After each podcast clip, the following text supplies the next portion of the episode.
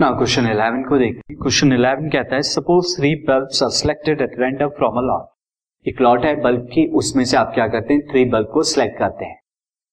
Each bulb is tested और हर एक bulb को आप टेस्ट करते हैं। And classified as defective for capital D and non defective capital है आप उनको या तो डिफेक्टिव हैं तो डी दे देते हैं और अगर नॉन डिफेक्टिव हैं तो एन दे देते हैं। Right the sample space of this experiment तो आपको सैंपल स्पेस बताना है इस एक्सपेरिमेंट सी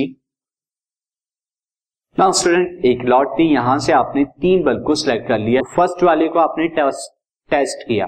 इस केस में क्या होगा? या तो डिफेक्टिव डी होगा, या फिर नॉन डिफेक्टिव एन होगा। ये आपका फ़र्स्ट हुआ। नाउ सेकंड वाले के टेस्टिंग की अगेन ये डिफेक्टिव हो सकता है या नॉन डिफेक्टिव हो सकता है।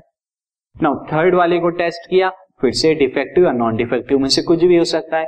अब इसके सैंपल स्पेस आपको बताने हैं तो सैंपल स्पेस क्या हो जाएँगे? स्टूडेंट सी फ़र्स्ट वाला बल्ब क्या हो जाए डिफेक्टिव, सेकंड वाला भी डिफेक्टिव, थर्ड वाला भी डिफेक्टिव, यानी तीनों डिफेक्टिव हो जाए।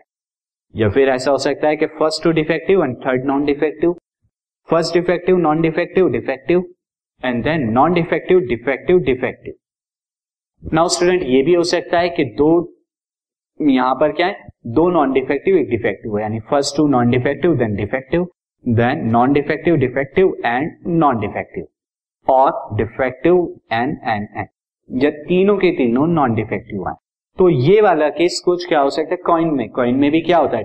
दो तरह के हेड टेल ये कुछ उसी तरह का केस हुआ student